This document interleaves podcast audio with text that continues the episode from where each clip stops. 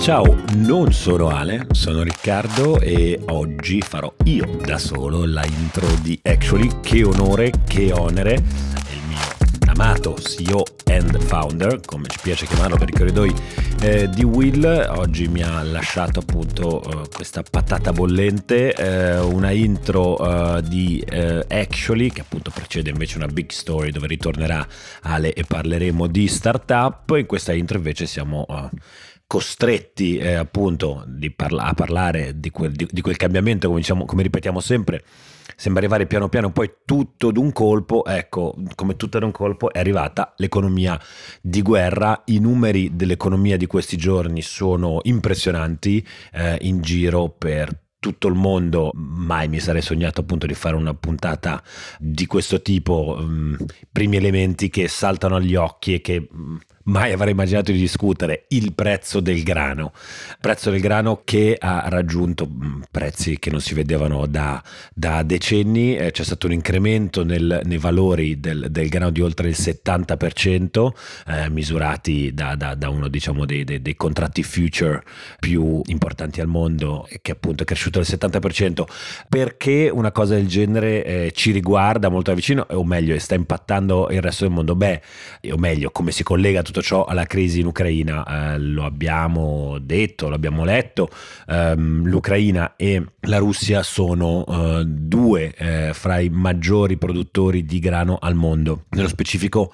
più di un quarto del grano eh, mondiale è prodotto da questi due paesi, eh, la Russia ne produce eh, l'11% mentre l'Ucraina il 15%. Ora questo blocco nella ehm, supply, nell'offerta di grano, questo rallentamento da una parte appunto dato dalle sanzioni, dall'altro dal fatto che in Ucraina in questo momento diciamo che eh, non è che si stia lavorando mm, in condizioni umanamente accettabili e quindi la produzione eh, rallenta e o addirittura si blocca. Che cosa vuol dire questo? Beh allora innanzitutto ha delle ricadute questo tipo di, di dinamica economica su eh, drammaticamente i paesi più poveri. Perché? Perché parliamo di produttori di grano, sì, e fra i produttori produttori del grano meno costoso, tra l'altro in giro per il mondo, per dare qualche numero. L'Egitto è il più grande importatore di grano al mondo e riceve circa il 60% del suo grano dalla Russia e il 25% dall'Ucraina. Ecco, non una situazione agevole da gestire per l'Egitto. In Etiopia, eh, dove appunto il governo, tra l'altro anche lì sono nel pieno di, di, di, una, di, una, guerra civile, ha annunciato di non essere in grado in questo momento di acquistare abbastanza grano per soddisfare la eh, domanda eh, domestica. Anche questa, insomma, situazione non facilissima da gestire. Eh, lo stesso vale per un altro paese in grande difficoltà e appunto quindi anche molto affamato di eh, grano a basso basso, a basso costo eh, che è il Libano, eh, grandissimo importatore di grano proprio da quelle parti del mondo e i membri del governo hanno, hanno annunciato insomma, che questa potrebbe essere l'ennesima diciamo, messa alla prova per il paese che eh, come sappiamo insomma, a livello sociale sta vivendo molto molto male questa fase. L'altro aspetto estremamente eh, interessante, preoccupante allo stesso tempo di questa fase è quello che riguarda le obbligazioni, i bond, eh, i titoli eh, di Stato russi. Parliamo di circa 49 miliardi eh, di titoli che sono emessi, stati emessi in dollari e euro, di cui in questo momento il destino diciamo è incerto. Tutti stanno parlando negli ultimi giorni del rischio default della Russia, un default, quindi default che cosa si intende default, ovvero quella situazione in cui un debitore, in questo caso appunto il paese che emette i titoli di Stato, quindi eh, la Russia, si trova nella posizione di non poter diciamo adempiere alla propria obbligazione di pagamento rispetto all'obbligazione, al titolo di debito che è stato emesso. Ecco, in questo caso la Russia sembra molto vicina al default, tutti gli analisti dicono che insomma questo rischio default è molto alto, tanto più che il eh, presidente Putin in questi giorni ha annunciato dato un cambio molto significativo, diciamo, la regolamentazione di questo tipo di pagamenti, ovvero ha annunciato che i creditori eh, stranieri, al di sopra di una determinata cifra, se non mi sbaglio qualcosa, poche decine migliaia di dollari, potranno essere pagati solo ed unicamente in rubli. Tiè, beccateveli qua sti rubli perché dico questa è una trappola? Perché i rubli in questo momento uh, stanno, il rublo, lo sentiamo ripetere tutti i giorni, sta letteralmente crollando, in questo momento diciamo è nel pieno di un'ondata di devalorizzazione impressionante e quindi chi se li prende indietro questi rubli? Ecco, quindi diciamo i creditori non si trovano in una posizione molto molto molto positiva in questo momento, sarebbe, si tratterebbe di un uh, default del tutto uh, sui generis e da qui anche emerge no, questa posi- presa posizione di, di Putin, perché normalmente il default sostanzialmente ha la conseguenza di tagliare fuori dal circuito internazionale quel debitore, quello stato debitore che si è dimostrato eh, non capace di ripagare i propri debiti. La situazione un po' particolare qua è che la Russia in qualche modo è già tagliata fuori dai mercati in virtù delle sanzioni che le sono state imposte dagli Stati Uniti e i loro alleati, noi paesi europei, quindi insomma sarebbe un default, una situazione molto molto particolare ed è anche per questo che in qualche modo forse Putin si permette di sfidare così a viso aperto oggi i propri creditori. Chiudiamo con eh, un'altra notizia sempre che riguarda diciamo questa economia di guerra eh, o meglio diciamo la presa di posizione delle grandi eh, aziende internazionali nei confronti della Russia è arrivata, eh, si, stava, si era fatta un po' aspettare anche la risposta di Big Food, chiamiamolo così, eh, ovvero è di ieri e dell'altro ieri la notizia che Pepsi, Coca-Cola, Starbucks e la grande M McDonald's eh, sospendono le loro operazioni in Russia. Questa era molto attesa, naturalmente contro Coca-Cola era partita la solita campagna eh, di boycott in quanto sarebbe stata, è stata più lenta diciamo degli altri, degli altri grandi soggetti, degli altri grandi player internazionali a fermare le proprie operazioni in Russia. Insomma è arrivata la risposta, si parla di eh, numeri enormi,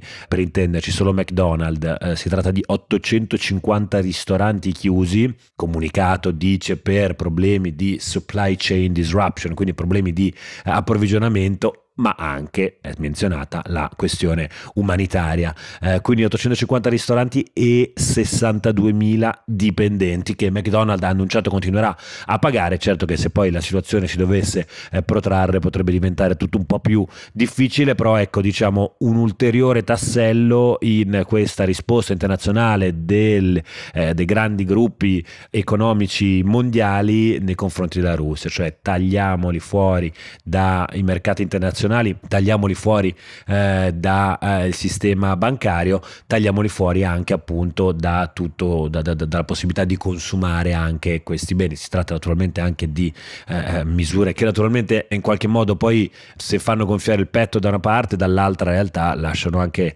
eh, naturalmente sempre un po' questo dubbio umano, sono misure che naturalmente colpiscono uh, la popolazione eh, molto duramente e non solo i grandi oligarchi che dovrebbero esercitare pressione pressione su Putin per far fermare tutto questo, tutto questo delirio. Vedremo, vedremo, come va avanti. Eh, a questo punto, però, invece sono felice di riunirmi poi al mio sodale Alessandro Tommasi eh, per la big story di oggi. Andiamo con il gingolino.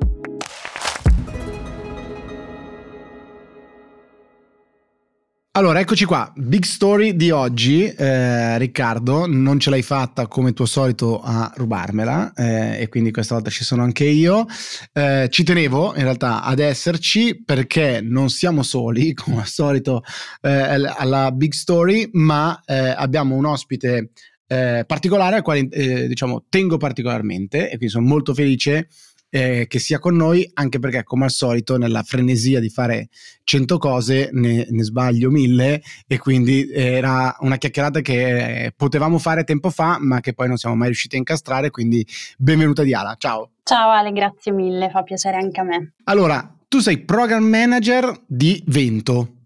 Ci sono almeno due cose che vorrei capire eh, di più. Primo, che cos'è Vento e poi cosa fa un program manager. Ok, allora partiamo da che cos'è Vento, che è la cosa un po' più complessa. Vento è un venture builder, praticamente è come se fosse una startup che crea startup e in particolare noi lo facciamo con una formula un po' speciale che è quella di partire dalle persone. Eh, quindi noi a differenza degli incubatori o degli acceleratori cerchiamo persone che secondo noi hanno il potenziale di diventare imprenditori e le selezioniamo pre-idea e pre-team, che è una cosa un po' particolare, diciamo. E ehm, il mio ruolo come program manager è quello, diciamo, di fare in modo che eh, tutto il programma funzioni e alla fine queste persone raggiungano l'obiettivo che in estrema sintesi è quello di eh, fondare delle start-up che siano in grado di raccogliere dei soldi sul mercato, che alla fine è l'unica validazione che conta in questo ecosistema, insomma. Certo, eh, beh, mm, una, una, delle, mm, o sicuramente la, la, più importante, è quella di riuscire a raccogliere dei soldi, ovviamente anche poi eh, di andare a risolvere dei problemi e dei bisogni. Posso chiederti, Diana, scusami, ehm, anche a chiarimento mio, ma anche un po' di, di chi ci ascolta, differenza con i tipici acceleratori, eh, quali sono le differenze principali? Allora, appunto, come dicevo, quello che facciamo è selezionare delle persone singole e a questo punto poi siamo noi a creare dei team e a dare ad ogni team un punto di partenza dal quale sviluppare il loro business. Eh, il motivo per cui lo facciamo è che la maggior ragione di fallimento delle startup è ehm, che di solito falliscono a intercettare un vero bisogno del mercato, no? quindi tipicamente producono un prodotto, un servizio bellissimo, ma che poi scoprono eh, non servire a nessuno. Quindi noi cerchiamo di limitare questa possibilità assegnando noi ai vari team un punto di partenza che noi chiamiamo una challenge, che tipicamente è un tema abbastanza ampio in cui noi siamo sicuri che ci sia un need irrisolto e nel quale loro possono poi proporre una soluzione che può essere un prodotto o un servizio da portare sul mercato. Quindi da questo punto di vista siamo molto diversi da un acceleratore o un incubatore che invece tipicamente eh, accolgono team già formati che già hanno un'idea chiara e a volte anche già un prodotto e qualche metrica di mercato. Quindi diciamo questa è la differenza più grande tra quello che facciamo noi e quello che fanno gli attori che ci sono sul mercato. Voi avete tantissimi partner però, ehm, le challenge sono Mm, come dire, inventate da, da, te, create da te, pensate da te, oppure dai partner e poi che ruolo hanno i, i, i, vostri partner? Allora, in realtà anche da questo punto di vista ci è sembrato importante lavorare alle challenge con entità che fossero già sul mercato, perché alla fine chi è già sul mercato è poi quello che è veramente capace di intercettare dei bisogni che non, non sono risolti. Quindi una parte delle challenge ehm, le abbiamo selezionate con dei, delle aziende che sono anche partner di questo programma e ci sostengono. Quindi tipicamente queste aziende avevano intercettato delle opportunità che erano interessanti, che per vari motivi non potevano sviluppare all'interno dell'azienda e che quindi hanno dato a, a questi team come diciamo tema di partenza. Una parte invece delle challenge le abbiamo selezionate attraverso il nostro diciamo, ecosistema un po' più allargato, ehm, che è fatto sia di uh, start-up di successo, ehm, che nello specifico ci hanno dato insight sul loro mercato di, di riferimento, che anche dal mondo degli investitori, perché in Italia ci sono tanti VC, a volte verticali su un tema specifico, ehm, che quindi devono investire in quel tema, però ancora oggi fanno un po' di difficoltà a trovare gli inflow eh, e quindi hanno in mente delle tematiche che potrebbero essere interessanti per costruire un nuovo business. Quindi diciamo che a macro livello questi sono gli attori con cui abbiamo parlato per la definizione delle 10 challenge che adesso stiamo portando avanti in questa prima edizione del programma. Meraviglioso, tu hai citato un, eh, un, tema che è sicuramente un aspetto fondamentale anche una delle note dolenti storicamente per il sistema italiano delle startup, cioè quello del venture capital, il capitale di rischio, quindi dei soggetti che di mestiere mettono dei soldi su idee in stato iniziale, a volte un, un deck PowerPoint, una, una presentazione di PowerPoint, a volte qualcosa di più, disposti a perdere quei soldi sapendo che probabilmente 9 su 10 dei loro investimenti andranno in fumo e uno magari li fa ritornare di tutti gli altri li rende ancora un po' più ricchi. Adesso ho molto semplificato, diciamo, che cosa fa il venture capital. Qual è il tuo punto di vista, il vostro punto di vista, che sicuramente è privilegiato, su quello che sta succedendo in Italia? Mi sembra che ci siano primi così tratteggi di colori positivi con il superamento di credo quella che fosse una soglia un po' psicologica no? del miliardo di, di euro investiti in, in, in VC. Tu cosa vedi? Allora, sicuramente questo è un, è un, anno record, come hai detto tu, per l'Italia, perché abbiamo finalmente superato questa barriera psicologica del miliardo di investimenti, però se guardiamo un po' più una visione più ampia, in realtà siamo ancora molto indietro. Per esempio in Germania quest'anno sono stati investiti 16 miliardi, quindi c'è comunque un forte uh, gap da recuperare. Quello che è positivo è che una buona parte di questi investimenti quest'anno sono venuti da uh, venture capital stranieri, circa 400 milioni, quindi uh, questo è un segnale del fatto che l'Italia inizia in qualche modo ad essere un mercato interessante però sicuramente si deve fare molto di più per attrarre nuovi capitali, soprattutto stranieri, perché comunque avere fondi stranieri in Italia vuol dire portare uno standard estero che tipicamente fa parte di un ecosistema più avanzato, che tipicamente è più founder friendly e quindi aiuta a crescere il nostro ecosistema.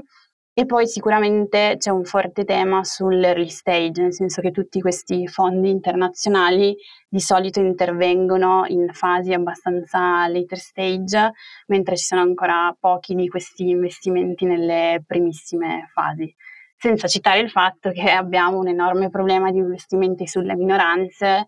Uh, il problema più lampante è quello uh, di gender, no? si investe poco nelle start-up uh, al femminile il che è anche curioso perché poi invece sono quelle start-up che hanno i rendimenti migliori, non tanto perché uh, found- le founder sono più, più, brave, ma semplicemente perché di solito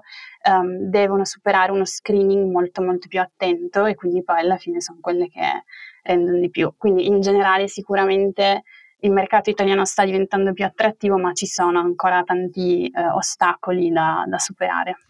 Scusami Diana, a livello di trend, voi siete in grado di vedere un po' cosa si sta muovendo? Riuscireste a dire c'è un settore in particolare fermento, o meglio, sotto a cui vediamo particolare fermento, perché poi la cosa interessante anche di quello che vedete voi è eh,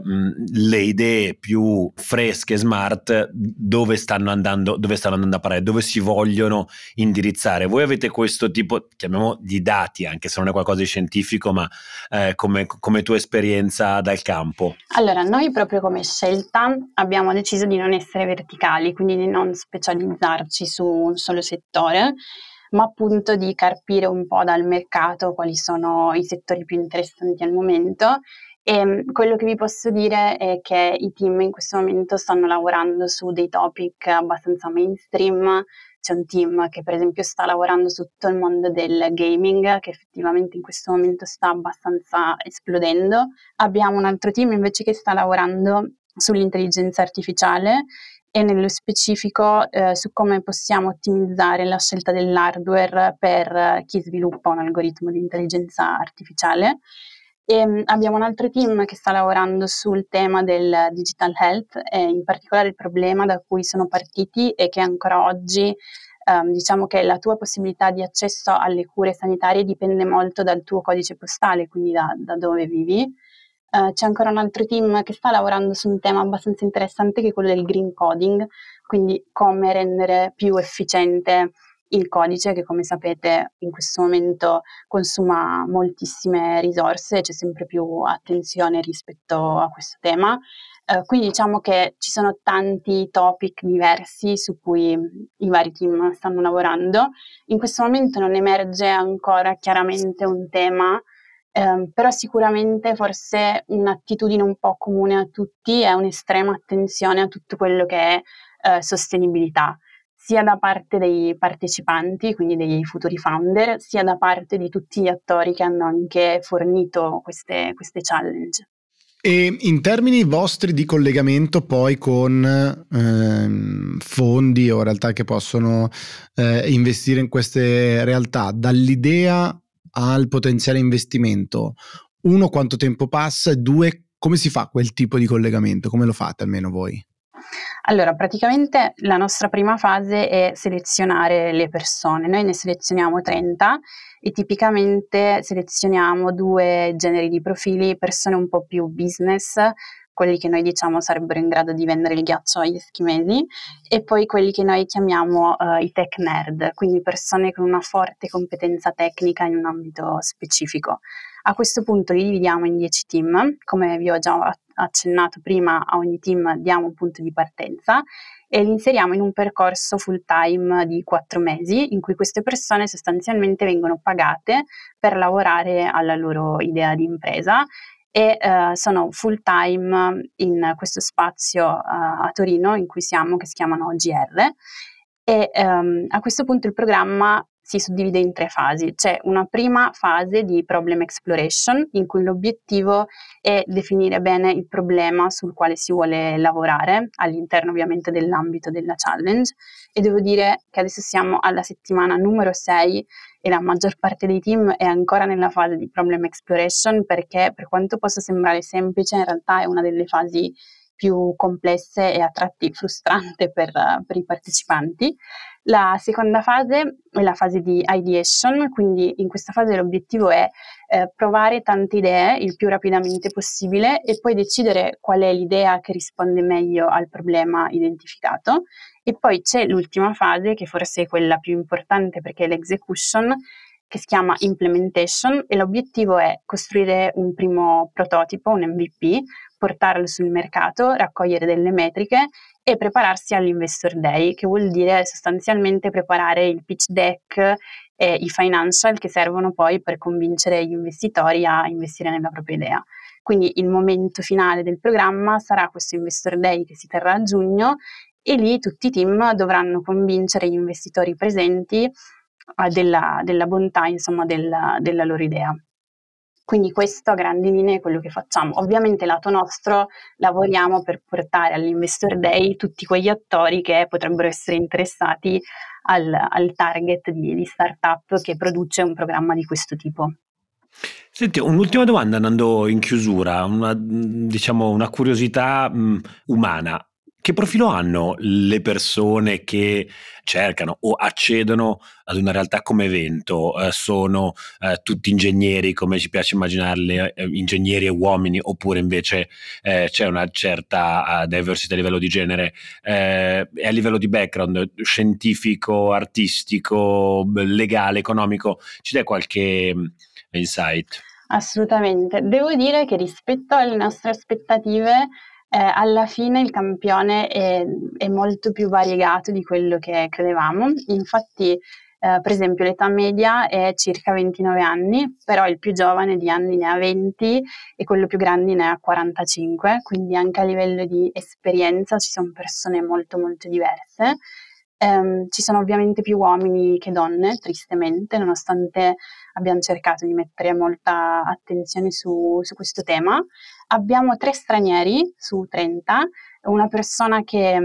eh, una persona russa che viveva a Berlino e ha deciso di venire qui,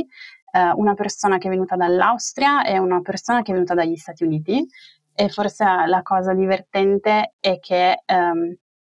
eh, queste due persone si sono conosciute in un viaggio in Sud America, quindi due stranieri su tre arrivano da questa coincidenza incredibile. E a livello di background, come forse un po' accennavo prima, sono abbastanza equamente suddivisi in persone che hanno un profilo più business, quindi tipicamente hanno studiato economia o ingegneria gestionale o diciamo questi studi un po' più legati a, al business e invece eh, persone tecniche di cui la maggior parte direi ingegneri, molti con capacità legate al mondo del coding. Beh, grazie mille, insomma, dire che mh, mm, campione è ampio, ancora palesemente c'è qualcosa di, da fare a livello culturale, come ci dicevi tu, ancora tanti, no, non so se troppi, ma diciamo eh, un, un, certo squilibrio a livello di genere e, e, magari anche lì forse anche la capacità di attirare più stranieri in futuro, ma questo è sicuramente un lavoro che cerchiamo di fare anche noi qui su Actually, un po' per diffondere un po' di cultura di questo, eh, su, su, questi temi e di questo mondo. Eh, grazie mille Diana eh, per, per la chiacchierata, ci hai portato un po' dentro dentro a questa nuova realtà, Vento, Startup Builder e insomma davvero grazie mille per, per tutti gli insight che ci hai dato. Grazie mille a voi. Grazie a tutti. Ciao. Ciao.